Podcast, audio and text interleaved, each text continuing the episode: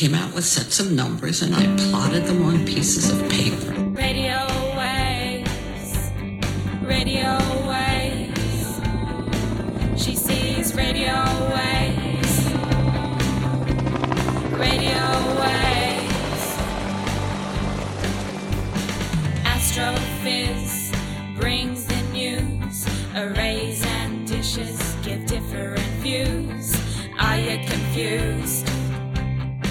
Radio waves, radio waves, radio waves.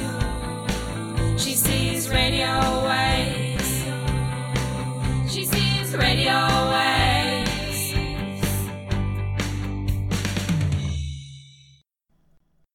Welcome to the Astrophiz podcasts. My name is Brendan O'Brien, and today is Friday, the 28th of September 2018. Each fortnight, we speak with a special guest in the fields of radio astronomy, optical astronomy, space science, or particle physics. And today's feature interview is with DSLR astrophotographer Doug Ingram of Nightscapades fame, and he will encourage us to dust off our DSLR cameras and learn how to start snapping the night sky. And for more experienced astrophotographers, he has some tips and challenges. And that's followed by Dr. Ian Astroblog Musgrave, who is a university toxicology and pharmacology lecturer, an amateur astronomer and astrophotographer, and he's going to tell us what's up, Doc what's up in the night, morning, and evening skies for the next two weeks, and he takes us on an astronomical tangent. And we finish up with some Astrophiz news highlights featuring the latest discoveries in this golden age of astronomy and space science. So let's talk to Doug first. I think he's near Sydney, Australia.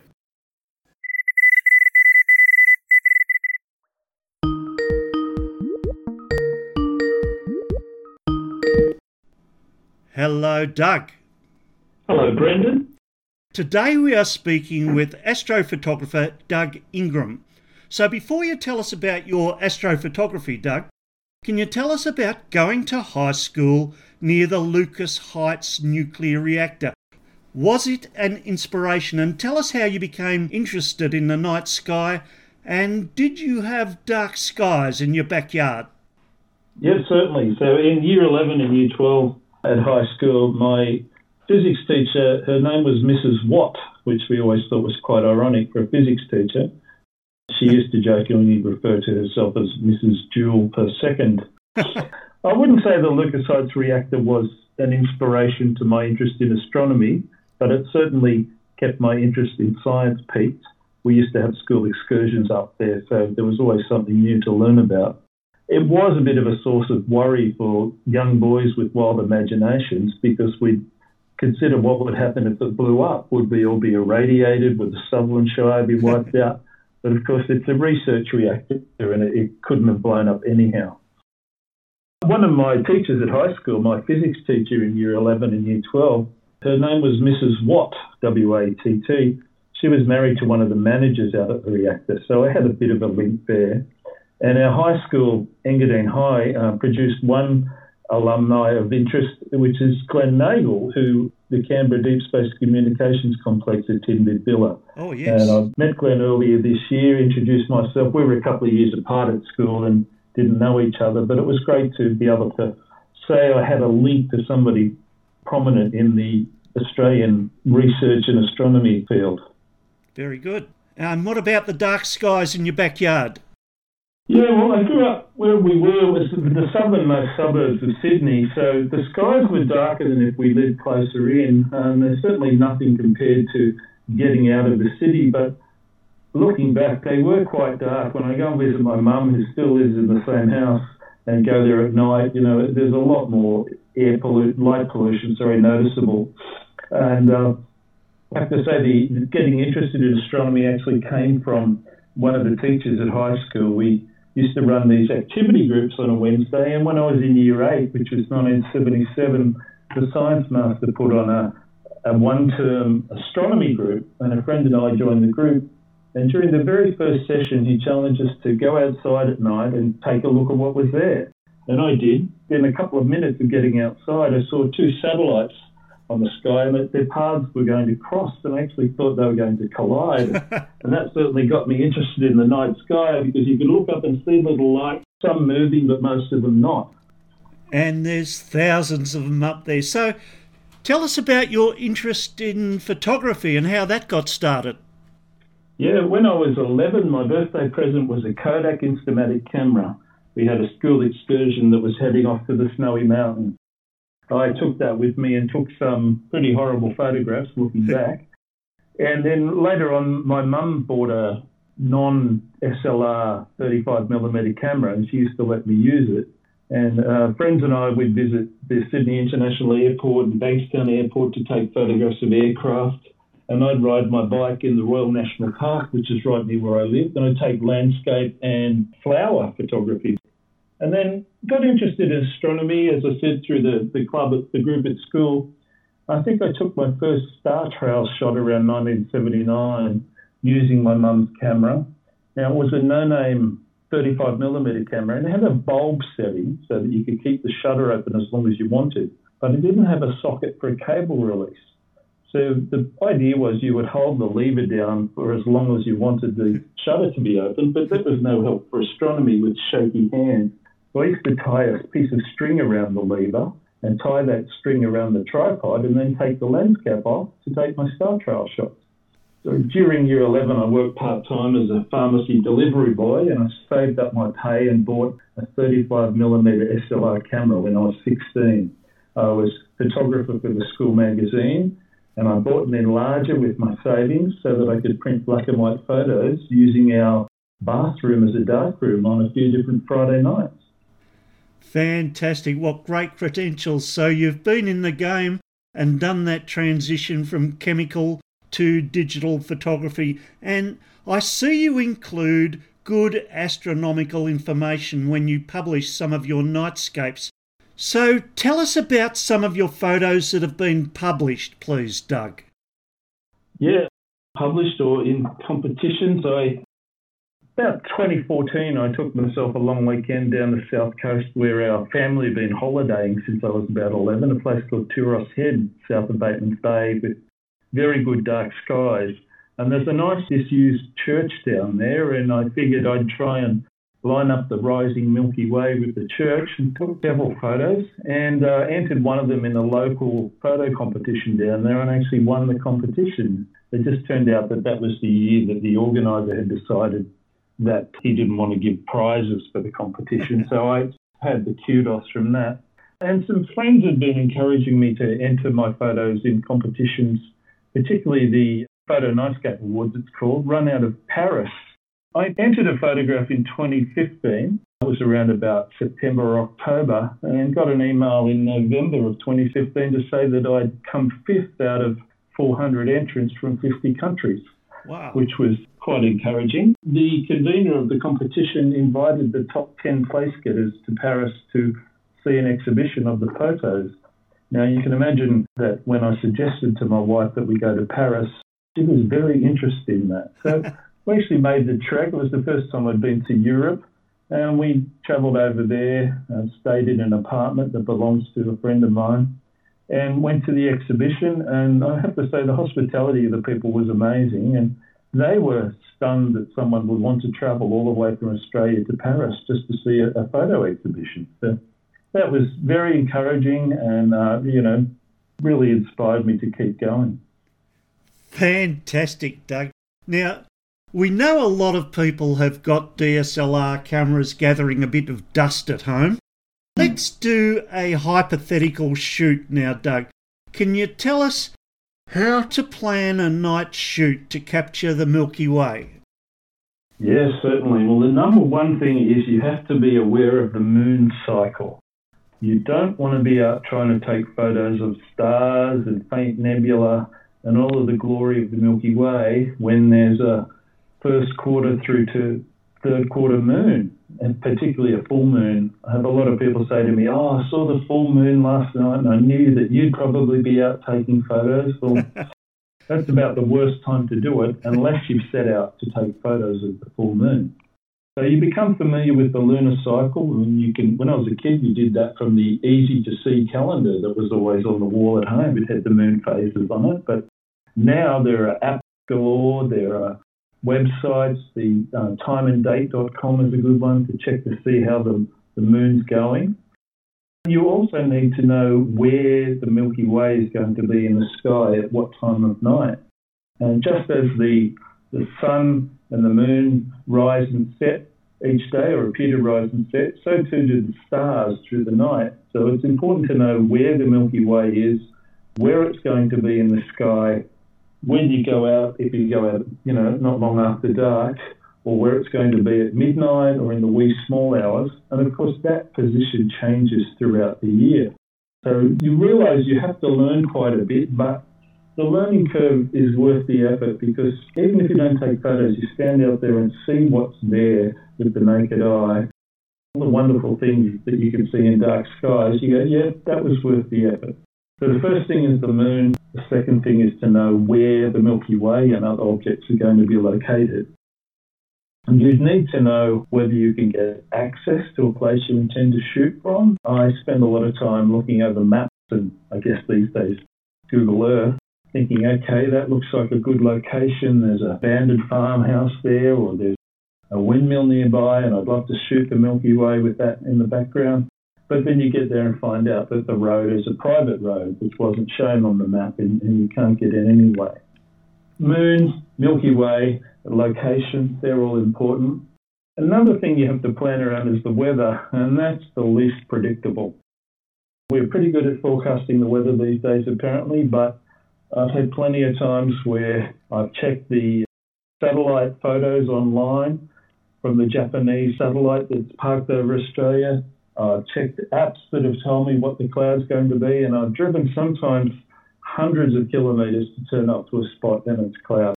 And of course, the other thing would be if you're planning a shoot, make sure your gear is working, that your batteries are charged, that you have at least one spare memory card with you, that you have a torch so that you can see when you're setting up, and particularly that you have a red cover to go over the torch so you don't ruin your night vision. I would say they're the main points, but happy to give you any others if that doesn't cover it for you. Fantastic, Doug. Now, your Milky Way shots are fantastic, but what Thank other you. targets are good targets? Uh, are the Magellanic Clouds are good things to shoot? Absolutely. We're very spoiled here in the Southern Hemisphere. Not only are we are a long way from a lot of the craziness in the Northern Hemisphere, but we have the centre of the Milky Way oh, passes overhead through the winter months. We have the Magellanic Clouds to photograph as well. And the great thing about the large and small Magellanic Clouds is they're pretty much visible all year round, of course, with the moon permitting, unless you have a mountain or something on your horizon at the wrong time of year. They're a favourite target of mine. In fact, I was out last Friday night. I drove a couple of hundred k's from Sydney, got some Milky Way shots, but spent quite a bit of time photographing the large Magellanic Cloud because I just find it so beautiful and entrancing. The moon, if you're you know, either trying to shoot a very thin moon or a full moon. Now, there seems to be a bit of an unofficial competition among astrophotographers to see who can shoot the thinnest moon. And I think the thinnest one I've seen is from Ian Griffin, who's the director of the Otago Museum in New Zealand. Uh, he posts on Twitter regularly, and he shot the moon recently, which was only 2% illuminated. It was less than 24 hours after the new moon. That's a good thing. My favourite full moon shot of mine was one I shot at Cronulla Beach near where I live. It was one of the super moons.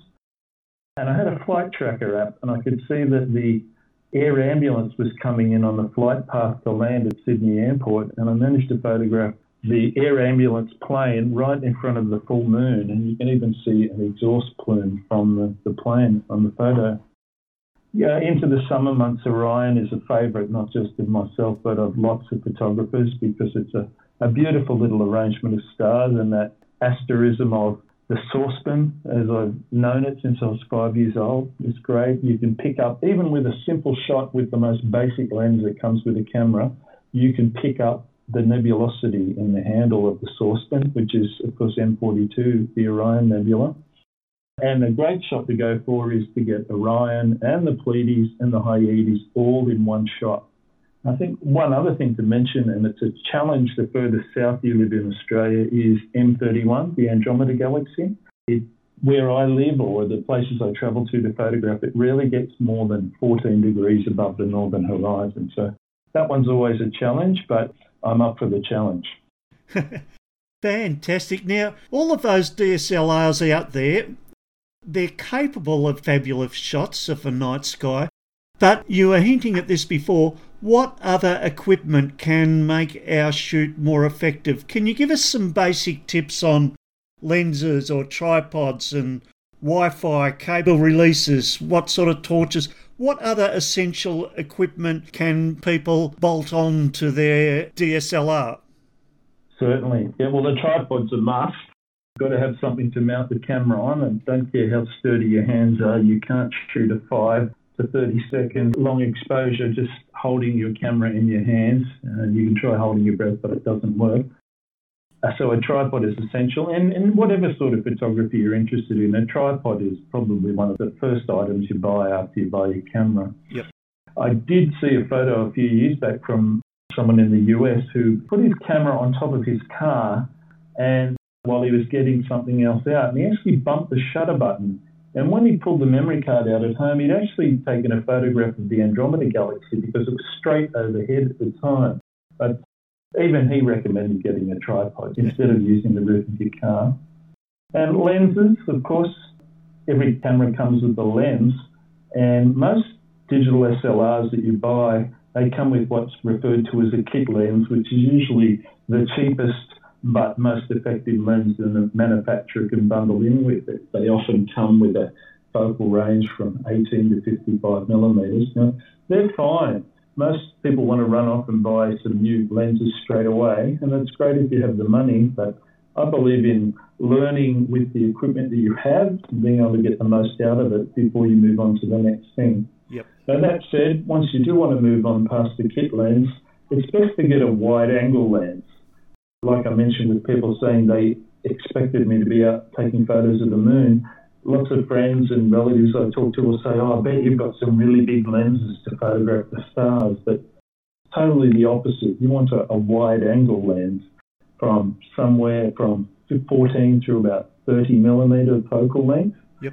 And you want one that has a wide aperture or what photographers refer to as a fast lens. You want to be able to let in as much light as you can. Now, with cameras being automatic, they have autofocus and auto aperture and auto everything. The most popular lenses amongst nightscape photographers are actually manual lenses. They have manual focus, most of them have manual aperture, and none of them have image stabilization, which is something you always want to have turned off. I have lenses in them. I have a very good 14 millimeter lens from a Korean company called Samyang. I have a 24 millimeter, and I shoot with those two lenses more than anything else. Yep. Something else would be a you asked me about this before is a cable release or some sort of Wi-Fi release, so that you don't have to press the button of the camera to get the shot. Because as soon as you touch the camera to press the button, the camera's going to wobble. Doesn't show up so much in the, the wide angle like 14 millimeter shots, but the tighter the shot, the more you're going to notice that. Yep. I actually started off just using the camera self timer, and this is what I used to do with my film SLR. That was you get the shot set up and focused, and then you set the 10 second self timer, press the button, back away from the camera, and by that time that 10 seconds is up, the camera stops shaking, it's nice and stable, and go from there. Now that said, there are plenty of cabled and wireless remotes available for all of the cameras on the market today. You can even get a few adapters that will plug into the camera and the other end's controlled from your smartphone. One thing I tend to say is don't buy the original manufacturer's cable or remote release. I use Canon cameras and Canon wants a couple of hundred dollars for their most basic remote release for their camera. Yep. Picked up reliable ones for $29 on eBay or even local camera stores in Australia carry them. You do need some way of remotely triggering it, particularly if you want to do time lapse photos where you need a lot of shots fired off in repetition. Talking with a chap recently who said he got out to his um, shooting location and realised he'd left his remote at home. So he had to sit, sit there for two hours and press the shutter button every 30 seconds. And one thing that I hadn't heard of until I experienced the, the um, disappointment for myself was dew heaters. You know, these are used by astronomers for their eyepieces to keep them from fogging up in cold and moist weather. And um, I found that I need them on my camera as well, particularly during winter. I had one night where I set up for a two hour time lapse, had everything focused properly, batteries charged, memory card was empty set the camera going, went off to my car for a sleep, and when I got up two hours later, the lens had fogged over and my shots were ruined. Now, this was actually in January, which is summer, of course, for us in Australia, but when, you, when you're living somewhere humid, even in the wee small hours, the humidity can affect the lens. So some people just use heat packs that you can buy from a pharmacy or a camping store. They're a, a chemical pack, and you squeeze them around and, and they'll generate heat. I prefer using some strip heaters, which are a, Velcro strip that have little resistors in them. They Velcro around the lens, plug them into a battery, and they'll keep your lens from fogging up quite well. That's the main things apart from the camera itself. There's always something more to add, like sliders or you know, panoramic or sorry, uh, rotating heads that will let you track the camera across the horizons as shooting. But these are the basics I think that I've covered there. Fantastic, Doug. Now, you mentioned focusing earlier, and focusing can be an issue. Do you turn mm. off autofocus? How do you focus at night when you're out in the middle of nowhere? Yeah, absolutely, you turn off autofocus, and that's one thing less to remember with the manual focus lens is, is, that you don't have to remember did I turn off autofocus or not. But yeah, you don't want the camera hunting, trying to focus on something. It's not going to do it. If you're lucky and the moon's out, you'll be able to autofocus on that. But for the stars, no, you must definitely turn that off. Another thing to turn off is any optical stabilization that your lens might have, because that you know has microscopic movements that happen in the camera's lens when it's trying to stabilize the photo, that can cause the tripod to shake. And so the camera then responds to the shake of the tripod by trying to stabilize the shot more. And you end up with a, shot which has little streaks of light rather than dots. Uh, every DSLR and, and certainly every mirrorless camera has a, an LCD screen where you can preview your shots and you can, I mean, you can look at them after you've shot them, but you use it to set up the shot. My cameras still have the prism and the mirror, so I use the optical viewfinder built into the camera to compose the shot. But I'm too old now to be able to use that for focus. So that's when I then use the LCD on the back of the camera to focus. Yep. Most of them have zoom functions, and I zoom up to 10 times to be able to focus. Fortunately, my eyes are at the point now where I carry a, a photographer's loupe around my neck on a string and I hear through that at the already 10 times magnified image on the back of my screen to focus. Now, a lot of uh, tutorials will tell you, and, and, certainly I used to do this myself too, point your camera at a bright star and use that to focus on. But I found that it's the faint stars that are more effective, at least for me. Sometimes a, a bright star, I, my camera might get a bit overwhelmed with the image and it doesn't give sharp edges, but I find that if there are fainter stars in the image, they'll only come into view when the camera is actually properly focused. Often you can't see them at all until you focus them, and then suddenly they pop into your field of view. Yeah, that works for me. Other people do it in other ways, but yeah, definitely turn off the autofocus and use the live view screen on your camera. That's fantastic, Doug. Now, your photography is famous for the additional interest that you add. So, Location, location, location. How do we decide where to do a night shoot? And about adding that lighting to add interest to your shot. Sure.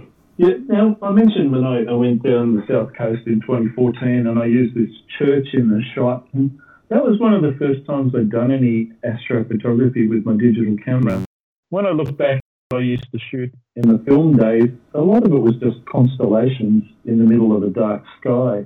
And it was the morning I was leaving to go on this trip in 2014, I was reading an article online by a legendary nightscape photographer from the US named Mike Taylor. And Mike said in this interview to, to be a good nightscape photographer, you need to be a good or a decent landscape photographer. And he said you need to know how to compose a photograph, how to have points of interest in the photo apart from the shiny bright stars. And it was a very fortunate thing that I read that article because I was headed down there to go and shoot the kind of stuff I used to do on film as a kid.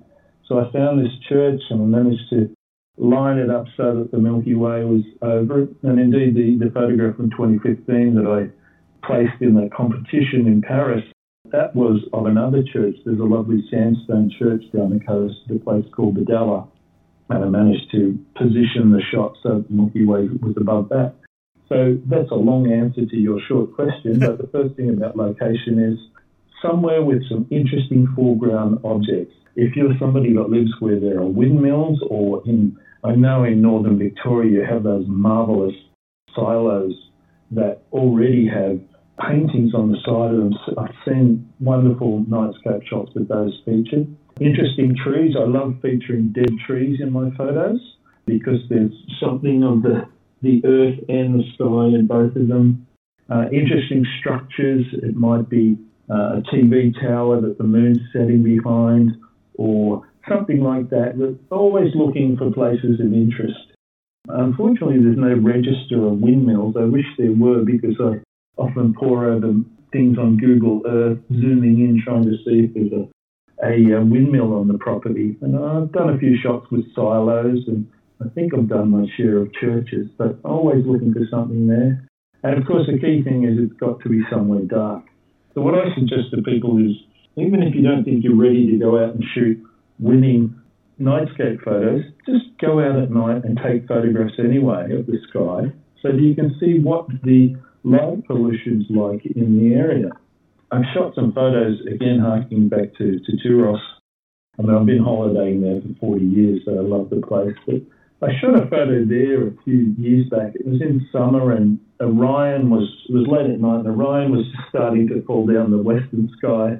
When I looked at the photo on my computer the next day, I could see a yellow glow on the horizon in it. And I looked at a map, and it was actually Canberra, and it was 120 kilometres line of sight to Canberra, but I was picking up the light pollution from it in that shot. So definitely go out and take some shots. They don't have to be good. They don't even have to be in focus, just to work out if there's light pollution in the area.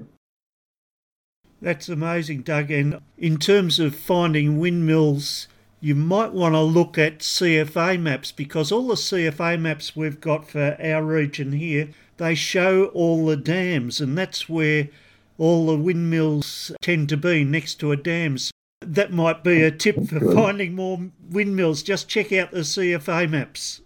Well, thank you for that. It's nice to be receiving while I'm giving out information. I love that. I'm always learning. I've told my children that if I ever get to a point where I say that I don't think I need to learn anymore, they're allowed to hit me or bury me, whichever comes first. Uh, good advice, but I don't think I'll try that with mine. Uh, now, what's the best way to get the correct exposure, to get that nice dark background sight, to get the best exposure time, to get the best ISO range, and some people use the 500 rule. What is the best way to get that so your photo's not under or overexposed? Sure. Well, the, the good old trial and error method has to be the best. And uh, one of the things you'd asked me about before the interview was about bracketing the shots. And bracketing occurs in all kinds of photography, and that's where you'll take a number of photos of the same scene, but you vary your settings as you do so. Well, that way you can look at what's worked and what hasn't. There are plenty of websites, plenty of online tutorials where people will recommend how long an exposure you use for which lens. So typically with a, a 14 millimeter lens on my camera, I'll shoot somewhere between 20 to 30 seconds. That lets enough light into the camera, particularly from the stars, but you don't see any or much trailing of the stars due to the Earth's rotation. Yep. Uh, that bracket between 20 and 30 I arrived at by reading what other photographers do, but also by just taking a lot of shots myself and working it out. There is the what's called the, the, the rule of 500 or the 500 rule that a lot of astrophotographers use. And that's where to determine the length of the photo, you take the focal length of the lens that you're using in millimeters and you divide that by 500. So if you're using, say, if you had a 100 millimeter lens, which is quite a long focal length for this kind of stuff, but it's simple math, you would only use a five second exposure at the most. If you're shooting with a, a 24 millimeter lens, which is close enough to a 25, you would then say 500 divided by 25 and come out with a 20 second exposure. I actually use what's called the 400 rule, and that's that you take the number divided by 400. And that means you tend to use a shorter exposure time than you would with the 500 rule, but I found I get much less trailing in the stars using that. In the 14 millimeter lens, it doesn't really matter because it's such a wide angle that anywhere up to even 40 seconds, you often won't see any trailing of the I like to push things a bit and I use a 50 millimeter lens on my camera from time to time without any tracking of the sky. And so if I say 400 divided by 50, that gives me a maximum of eight seconds I can shoot for. In terms of the sensitivity of the camera, which is referred to as the ISO of the shot, most astrophotography that I've done, and indeed the, the people I respect and admire online, they usually shoot from 3200 ISO up to 12,800. But 6400 tends to be the sweet spot. There are other methods of determining the exposure length and the ISO. Uh, Aaron Priest, who's a, a wonderful nightscape photographer from the US, has been posting quite a bit of info online. He has tables of the various cameras available and their lenses and what the best focal length, exposure time, and ISO settings are for those. So you can always do the bracketing where you go, okay, I'll shoot this one for 20 seconds, this one for 25, this one for 30, or keep the exposure time the same and just bracket the ISO and change that. It's quite a contrast. I think back when I was shooting film in my teen years, I used to stump up my money to buy some fast, in inverted commas, photographic film, which was known as Kodak Tri-X, and it had an ISO of 400, which we thought was a fast film. And now I regularly shoot at 6400. I did some shots Friday night shooting at 12,800. Sony's cameras and indeed Canons and Nikons now are catching up. They can shoot at ISOs of 256,000, 512,000 now. There's a bit of noise there, but they're getting a lot better at it. Fantastic. We've now got enough information from you to go out there and take some decent shots. Can you tell us about your biggest mistake and your proudest achievement? Well, apart from Paris. Sure. Well, I think my biggest mistake was when I bought a new lens before that trip I talked about in 2014, going down the coast to shoot that church. I'd only taken delivery of the lens a few days before, and this was one of the Korean made manual focus lenses. Now, I'd always expected and been taught that when you line up the focusing ring on your camera to the infinity mark, that the camera is set to infinity and will focus properly on stars. So I went out and shot a whole night's worth of photographs. And the next night, it was a Friday night and a Saturday night, and I was looking at them, and instead of stars, little points of light, I had fuzzy balls in a lot of the photographs. And that's when I learned that the infinity point on your lens isn't necessarily the infinity point of the lens. and there's a few of us online joke about uh, infinity lotto, where uh, we'll have the same lens and then you compare to see where your infinity mark is. I have a lens where the infinity point of the lens actually lines up with the three meter focus mark on the barrel of the lens. Uh, usually, the, cheap, the cheaper the lens, the less consistent they are between models. But I spent all that time talking about focusing manually, and uh, I know that from bitter experience that it's worth it. I've had exactly the same experience, Doug. Yes, that's right. The old infinity lotto. It's something I don't want to be a winner at, that's for sure. Proudest achievement, if I can sort of have two that blend together, was I, I had an Instagram account a few years back just for general personal things, and my eldest daughter texted me one day when she was between lectures at uni and said, "Oh, you, I've been thinking you should set up an Instagram account just for your nightscape photography." And I'd been toying with the name Nightscapades, which is what I'm known as on most social media, and it's you know escapades at night. And I kicked it off, and two years later to the day, I had 20,000 followers. and that was, you know, that was a good achievement. But along the way, the thing that kept me going was, um, it's nice getting compliments from people saying, hey, that's a great photo. But it was when people would say, oh, you know what? I tried this for myself last night and I was amazed. Or you have inspired me to get out and do this for myself. That's my proudest achievement. And it was just today when I, I, posted a photo of the Large Magellanic Cloud. Someone from overseas who can't see the Magellanic Clouds where it is said, This is a photo I'm going to look at when I'm feeling down and I need a happy place to go to. And I thought, wow, that, that is a proud achievement for me. I love doing that. I could, I could lose all my followers, or most of them, but provided I was still inspiring someone, I'd be happy with that. And we sincerely hope that this episode does exactly the same thing, Doug.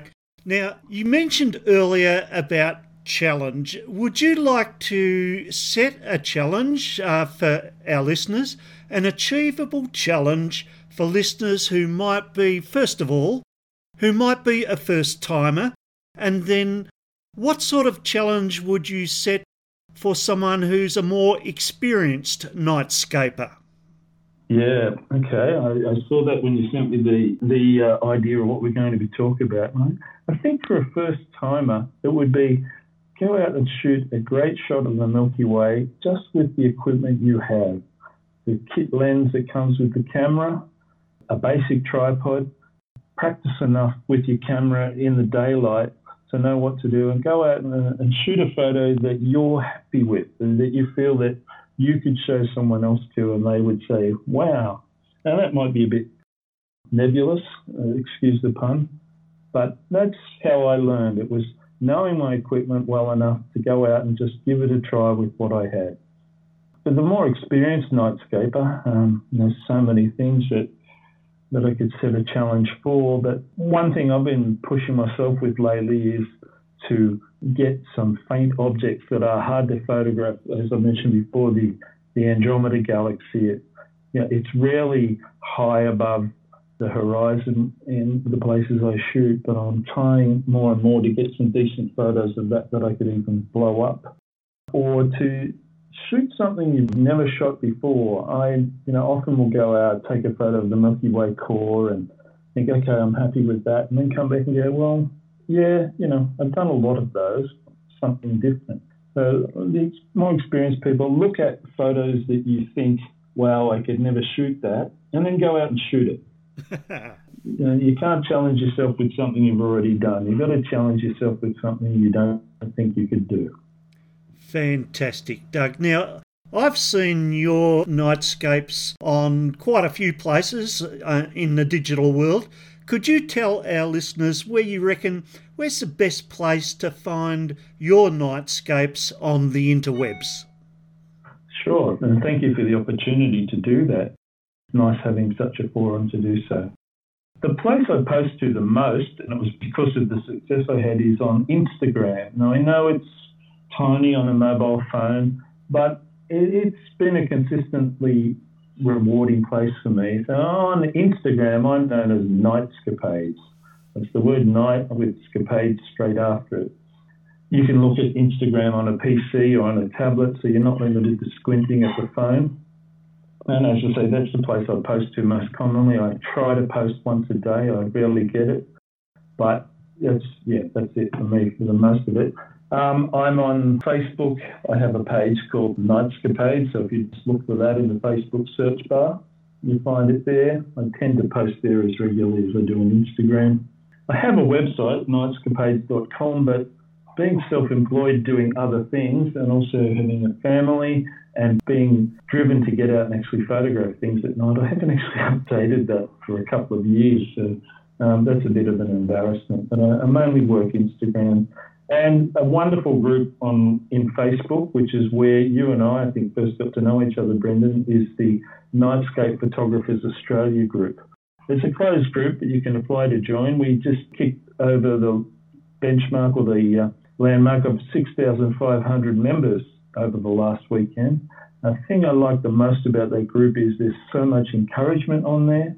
There's a great number of people that share their images, and I love seeing what other people come up with because they're in places that I'm not. They're in, they've got gear that I don't have, and they see things in the sky that just aren't there when I go and look. So look for me by name, Doug Ingram, there on the Nightscape Photographers Australia group, or indeed just Google Nightscapades and see what you come up with. Fantastic, and it's always great to be part of a supportive community. Absolutely. I've learnt so much and felt so encouraged by the people on the, the groups, particularly the Nightscape Photographers Australia group. Okay, Doug, look, we'll get you back in a few months, in perhaps January or February next year, when our night skies are full of dust and heat haze and tremors and turbulence. And we'll get you to tell us about post production, about stacking, printing, publishing, and all of that information. People have had quite a, a, bit of time to go and do some experiments and try out your challenges. So we'll talk again in a couple of months. Thank you so much, Doug Ingram. Thank you DSLRs, very folks. Dust off your DSLRs, folks. Indeed, and get out there and click away. Excellent. See ya, and thanks, Doug. Thank you, Brendan. Cheers, mate. That's great. Now let's cross to Adelaide to speak with Ian Astroblog Musgrave to find out what's up, Doc.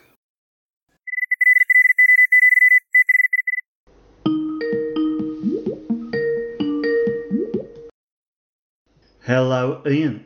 Hello, Brendan. Great to be talking with you, Ian. And happy equinox. It was a very happy equinox indeed. I got it managed to get out and see the moon rising and Venus, Jupiter, and Mars becoming uh, brighter in the twilight sky before the clouds came over. So that was quite nice. Very good. So, Ian, tell us what's up in the sky for this episode? What's up in the sky for this episode? Well, one of the nice things of this episode is that Mercury comes back into the evening sky high enough for us to see it outside of the twilight. So that means we'll be able to see all four bright planets in the evening sky relatively easily. But what will also be uh, happening is we'll be also able to see at least one of the dimmer planets, Neptune, when the bright planets are all above the horizon. Sadly, Uranus is at, is at opposition this month, but it's not really visible until the Venus and Mercury have set, so we won't be able to see, we'll be able, say we will be able to see all planets in the evening sky at one time, but if you are patient, you'll be able to see all of the bright planets and then the two dim planets uh, relatively uh, easily. Very good. The moon returns to the planets, so we'll see the crescent moon climbing the ladder of planets again over this period of time. So the crescent moon visits Mercury on October the 10th, October the 11th, for Venus. And at this time, we're trying even a small telescope on Venus, you'll see that Venus is a crescent itself. So you'll have the crescent Venus and crescent moon not too far away. Sadly, uh, they won't be close enough to be able to seen easily together in a, uh, a high enough uh, objective to see both of them as crescents. But it'll be nice to know that the crescent Venus is close to the crescent moon. Following that, you'll be able to see Mercury, Venus, the crescent moon, and Jupiter.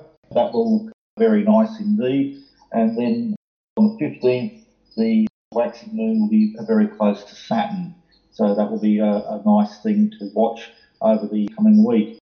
So again, if you've got a body of reflective water somewhere for, for the, this coming time, it'll be very nice to see the lineup of Mercury, Venus, and Jupiter reflected in uh, the body of water, and then have the reflection of the moon coming up over the period of 10 to 12 October.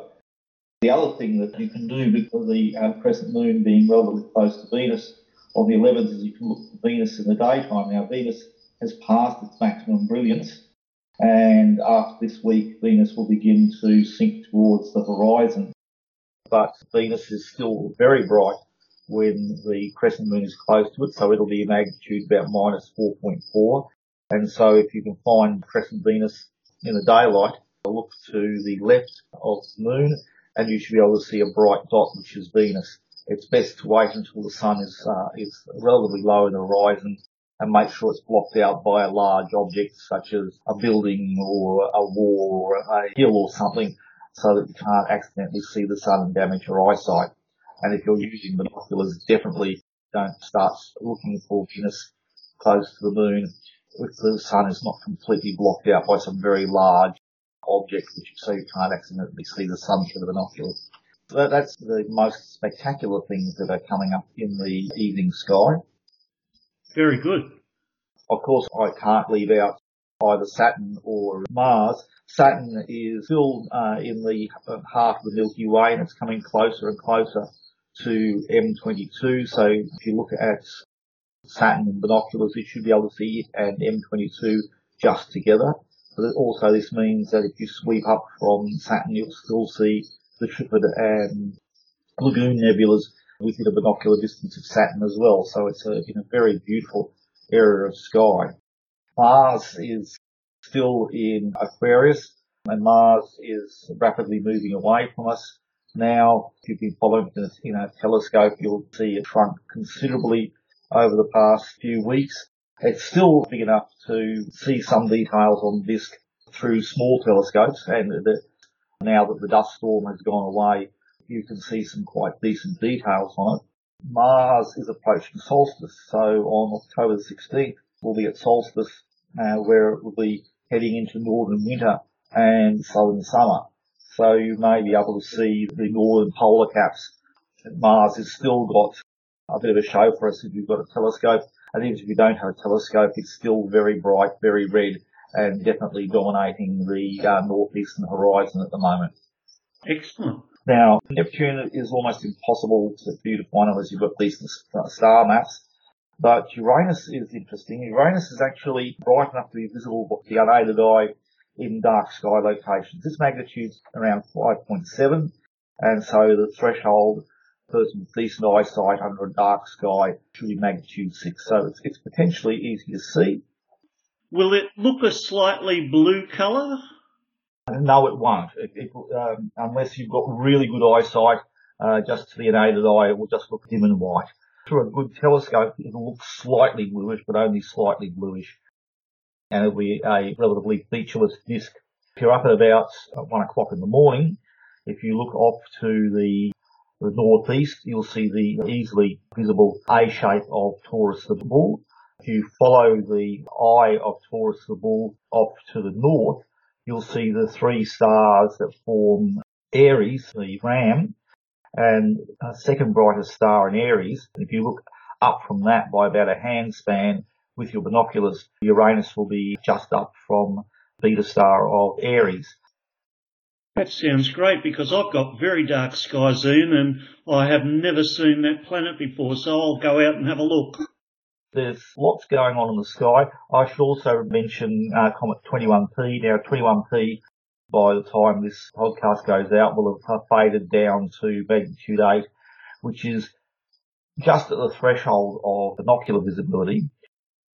But it's going to be passing close to a number of interesting clusters as I uh, mentioned in our last podcast, the comet's passing through the Milky Way and has been passing next to some very interesting objects. So between the 7th and 12th of October, it will pass next to the open cluster M50 and then a bunch of small open clusters. So it will look very nice in that area. If you have a, a decent telescope, you'll, uh, the uh, encounter with M50 will be, will be quite nice around about that time. Very good. Yeah. Uh, the other thing that's happening is we've actually we've got a meteor shower. So the new moon is, is roughly is on the 9th and the 10th is the peak of one of the Taurid streams. This uh, Taurid peak is around the 10th. There's not very many of them. So if you go out, but you, and again, you'll need to go out early in the morning, say around about two to three to four in the morning and look around the area of Taurus. Of course, Taurus, uh, the A shape of the head of Taurus the bull is very distinctive. And of course, uh, and off to the left of that will be the Orion, again very distinctive, the belt of Orion, or what, what we in Australia call the saucepan, will be a very good guide to where you're looking. So if you're up early in the morning on the 10th, the sky will be really dark without the moon, and you may see one or two of the, the Taurids there. Um, they're, they're relatively slow, bright meteors, but don't expect to see a lot of them. You may may see one every 15 minutes or so. Very good. Everyone loves meteors. They do indeed. They do indeed. He's a bit excited now that I'm home again. Can you explain who Archie is, please, Ian? Um, Archie is our galah. He's um, a very uh, happy uh, galah. He likes he likes to screech. He likes to eat keyboards. He likes to chew through internet cables. Very good. Do you have a tangent for us for this episode? I do. I do. The hopping robots on the asteroid Ryugu. I don't know about you, but I stayed up far too late refreshing my phone trying to find out if the, the robots had landed. We were following following the uh, initial um, launch of the robots, and we were getting quite frequent updates. And then all of a sudden, JAXA went silent. They've confirmed they're on the surface. They've and they've come back with some really interesting photographs, including one taken mid-hop. But that's not really what I wanted to talk about. One of the things that the asteroid mission is going to do, as well as have uh, robots hopping over and uh, sampling the surface, is it's going to try and sample some asteroid dust and return it. Now, the surface of dust on uh, planets uh, and asteroids and comets is really, really interesting. And one of the things that happened in the early Apollo missions is they wanted to understand the effect of the of the vacuum and, and dust on the lunar surface on spacecraft. And so Apollo 12 landed very close to the Surveyor instrument. And what they, and the idea was they go to the Surveyor instrument, take some materials off, bring them back to Earth to study, to see how the um, space environment affected the uh, spacecraft. And one of the astronauts who first went over to look at the Surveyor radio back and said, is it supposed to be brown? And everyone goes, what? Because the Surveyor was painted white and came back that it was it was brown. And when they uh, looked at it, they noticed that the surveyor panels had been impacted by dust, and most of that dust had come from the landing of the spacecraft. Um, dust had been blasted off uh, so vigorously by the spacecraft landing that it effectively sandblasted the surveyor. But that's not the most interesting story. In fact, the, the spacecraft was, was uh, light uh, brown except where bolts had shadowed the surface from the dust kicked up by the lunar rover and where, or the lunar lander, and where the, the uh, objects had shadowed the surface of the surveyor, it was even darker brown. And so what had happened, the, the that uh, over time, the uh, surveyor was constantly being bombarded by little bits of space dust and, and moon dust and going uh, darker and darker and darker. And when the Apollo 12 landed, the dust it blasted off, sand blasted the old dust off, effectively cleaning off the surface of Surveyor, which was really quite an amazing thing. Very good, Ian. Thank you very much, Ian Astroblog Musgrave. No worries. Thank you very much, Brendan, for allowing me to guide people around the sky. Catch you later, mate. Bye. Bye. Next up, the news. First up, from arXiv. Radio astronomers have been searching for slower pulsars using the Low Frequency Array, LOFAR, an unusual radio telescope located mostly in the Netherlands, but with parts scattered across Western Europe. LOFAR doesn't combine pictures from its different arrays in real time, as most array telescopes do, but instead sends all its detector signals to a single hub, which digitizes the data into a single huge picture. On September 4, a group of researchers led by Chia Min Tan of Jodrell Bank Centre for Astrophysics in Manchester, UK, announced in a paper published on arxiv.org that they'd found the slowest spinning pulsar ever, rotating at a leisurely 23.5 seconds per revolution. Other ground based observatories, including the Green Bank Telescope, Lovell Telescope, and Nançay Telescope, were subsequently able to verify the pulsar's existence. Theoretical physicists are now looking at possible models that could explain the mechanisms at work in this pulsar, which really just shouldn't exist at this speed of rotation, given that most pulsars rotate at a blistering speed, up to 714 revolutions per second. Finally, a slight change in scheduling of our next episode.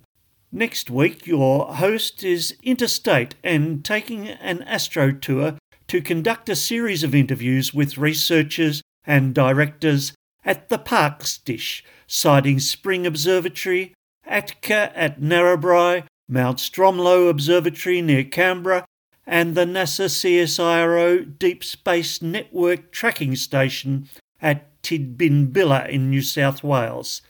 As a result, we will delay publication of our next episode by one week.